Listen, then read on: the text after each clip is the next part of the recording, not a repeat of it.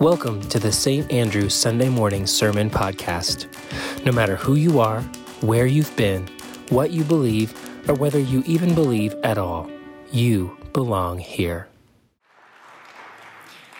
Friends, our reading today comes to us from the Gospel according to Mark.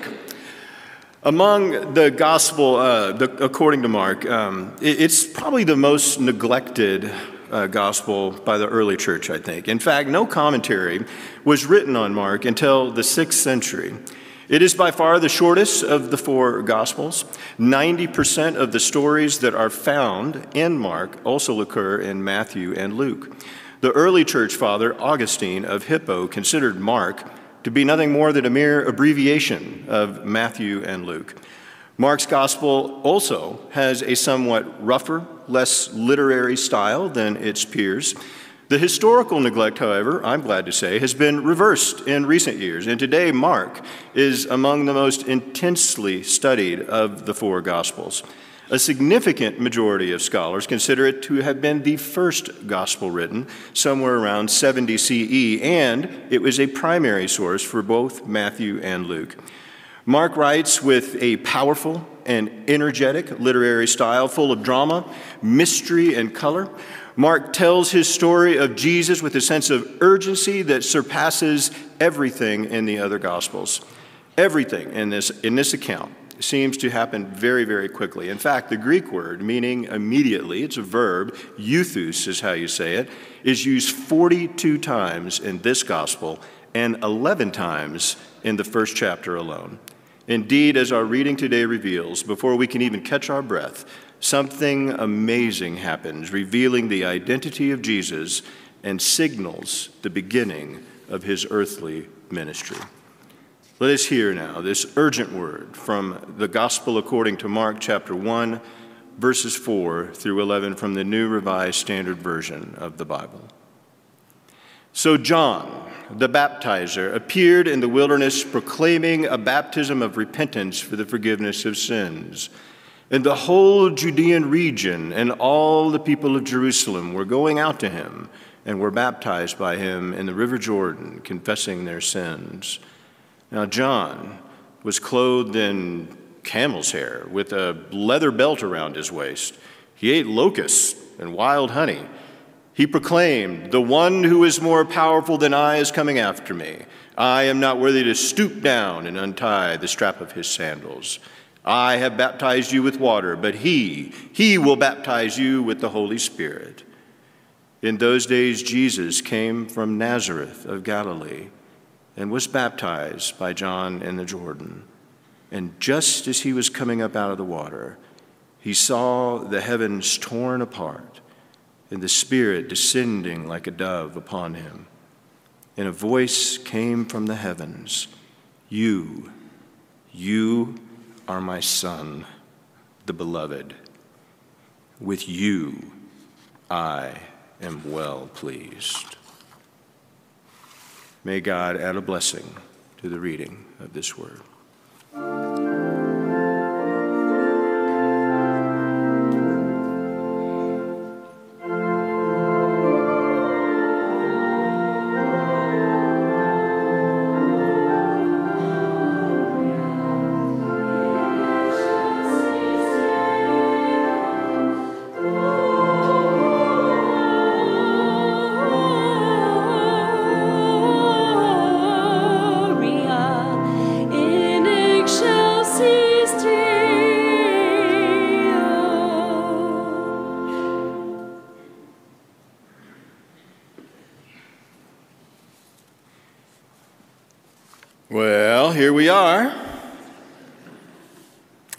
Here at the beginning of something, dare I say, new. Something new for me, something new for all of you. Perhaps it is appropriate that we begin this journey together on the first day of the year as we march toward Epiphany Sunday next week. Epiphany, love that word. It's a word meaning manifestation, our appearance is derived from a Greek word meaning to appear. Liturgically, Epiphany, or Theophany, or Three Kings' Day, as it's called in some traditions, is a time of beginnings. It celebrates the revelation of God incarnate as Jesus Christ. It marks a moment in time where something new has begun. In Western Christianity, the Feast of, Epiphany commemorates principally, but not solely, the visit of the Magi to the Christ child, and thus Jesus' physical manifestation, manifestation to the Gentiles. Eastern or Orthodox Christians, on the other hand, commemorate the baptism of Jesus on this day and see this as his manifestation to the world as the Son of God. And as you no doubt can guess from our gospel reading, this morning we will turn our attention to that particular aspect of Epiphany to see what it might mean for all of us here at this moment of beginning. I have to tell you, confession. The Gospel of Mark is by far one of my favorite Gospels. Ugh, I love the Gospel of Mark. I do, read it all the time. Most scholars believe, like I said, that it was the very first Gospel, composed somewhere around 70 AD. The author of the Gospel is direct and to the point. That's why I like it. 16 chapters, 678 words. It's the shortest of all four Gospels. It moves quickly.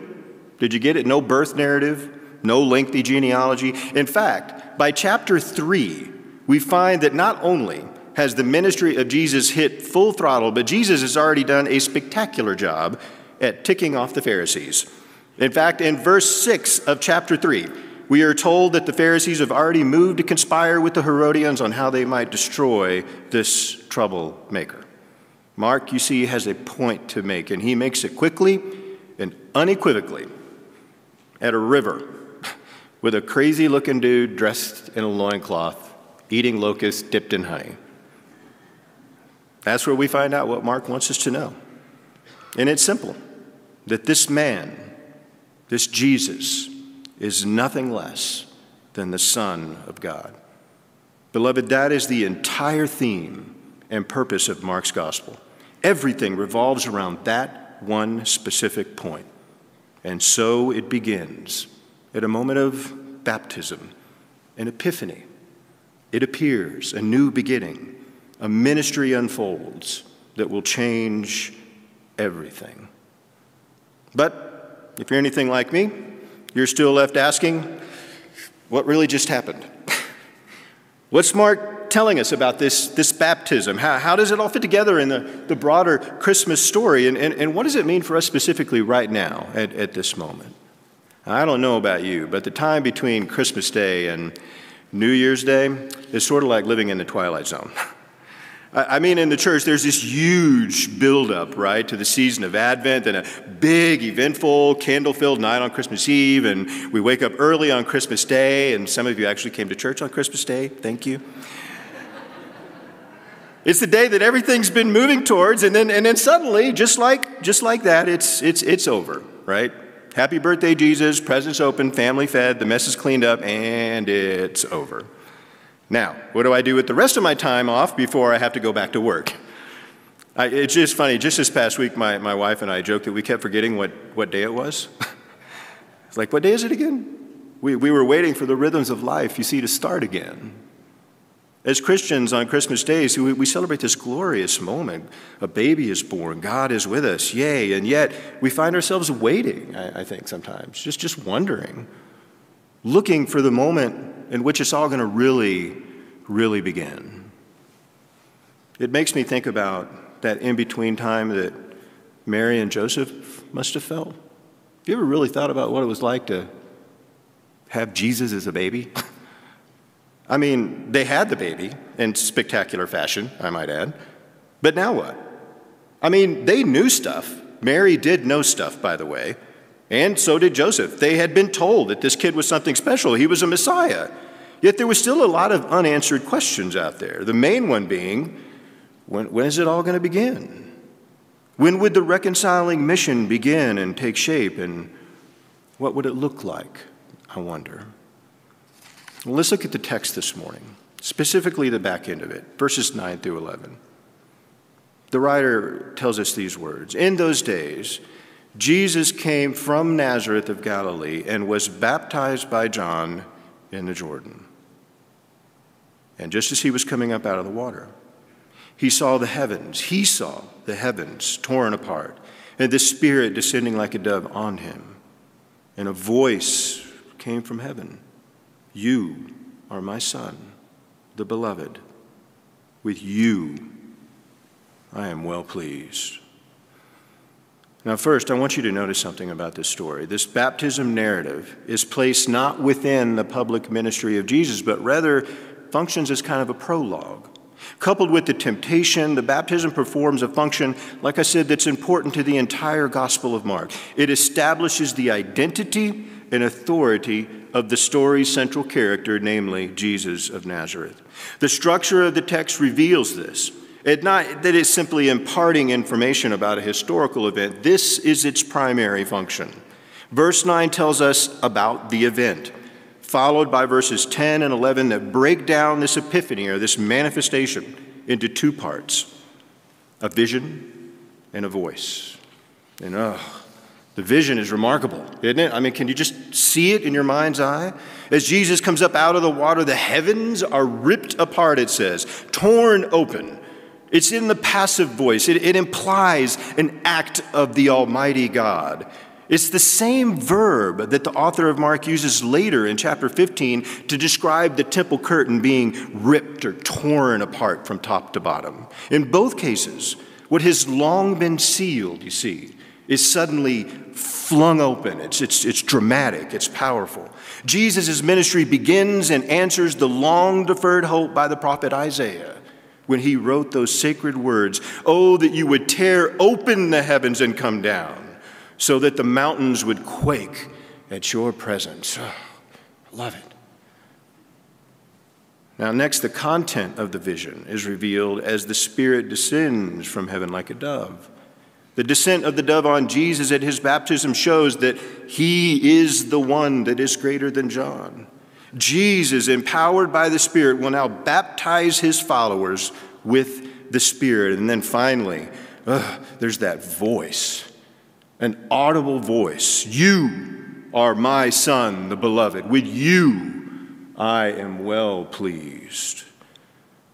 Now, there's one final element I want you to take note of. I don't want you to miss this.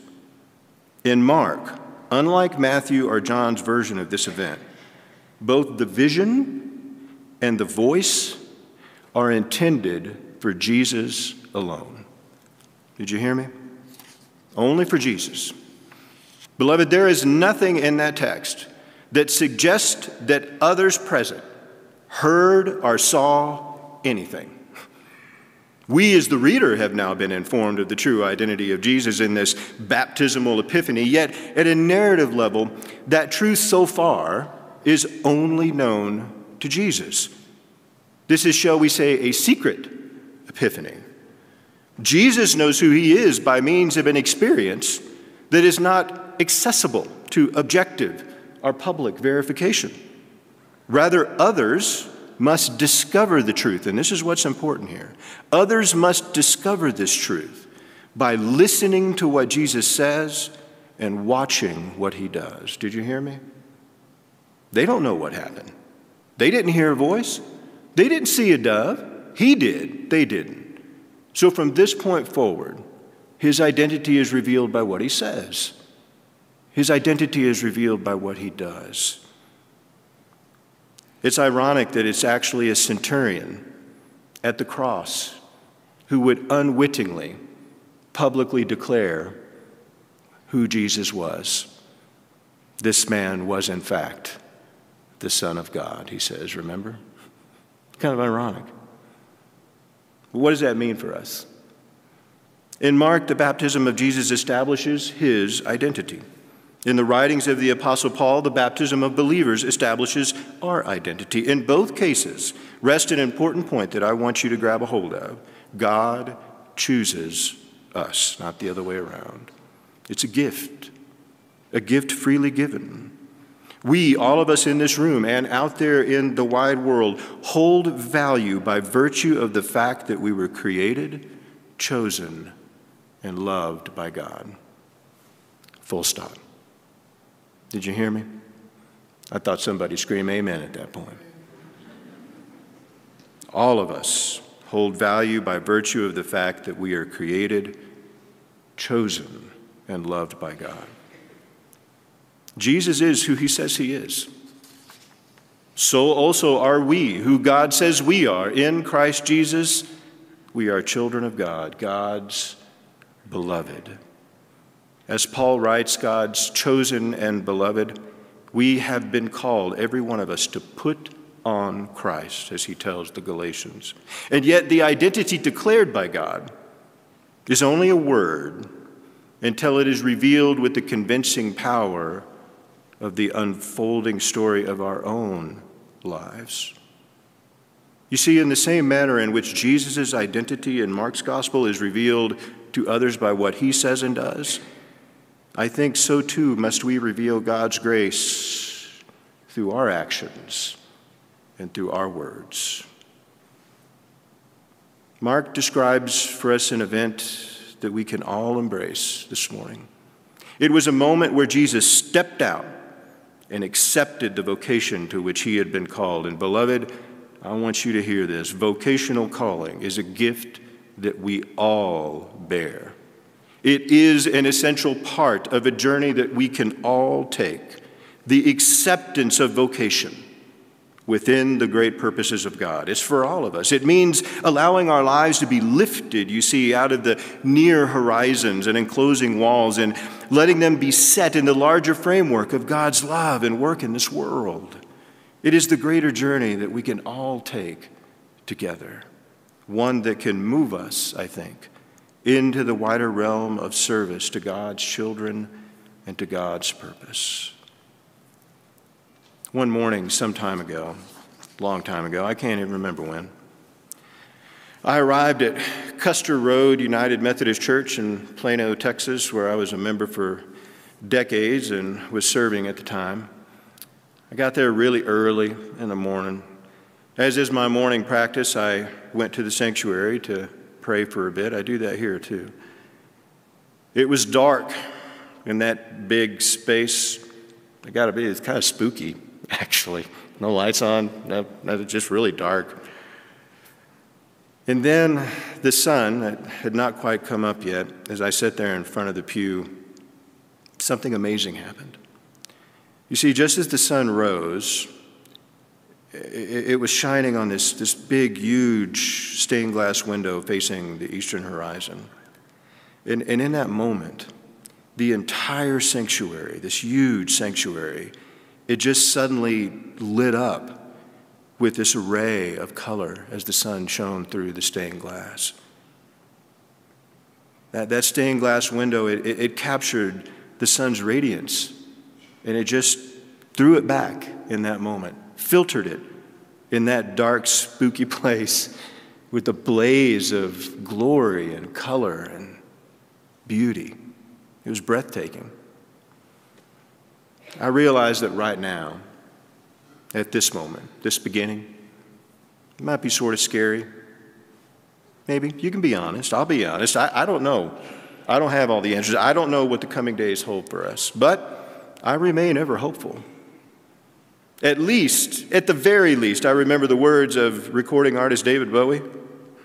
I don't know where I'm going from here, he said, but I promise it won't be boring. Love that guy. Look, it's okay to feel a bit guarded, perhaps cautiously optimistic about the unknown that lies before us. But my friends, remember this when a life catches the reflection of the glory of God, which is in the face of Christ, it becomes a burning and shining light, bursting into the darkness and providing an array of color and beauty that is just amazing. The light of Christ, you see, this, this wonderful gift that we celebrated just last week. It provides us with so much meaning and dignity and joy and beauty that I think one of the supreme tragedies of this life is to miss it. So I call on you now, each and every one of you. Let us go forth, accepting our vocation. Let us go forth together on this wonderful journey, remembering our identity as God's beloved, accepting our vocation to spread God's love to the world and to this community. And let us put on Christ and reveal the power of God in all that we say and in all that we do. Amen.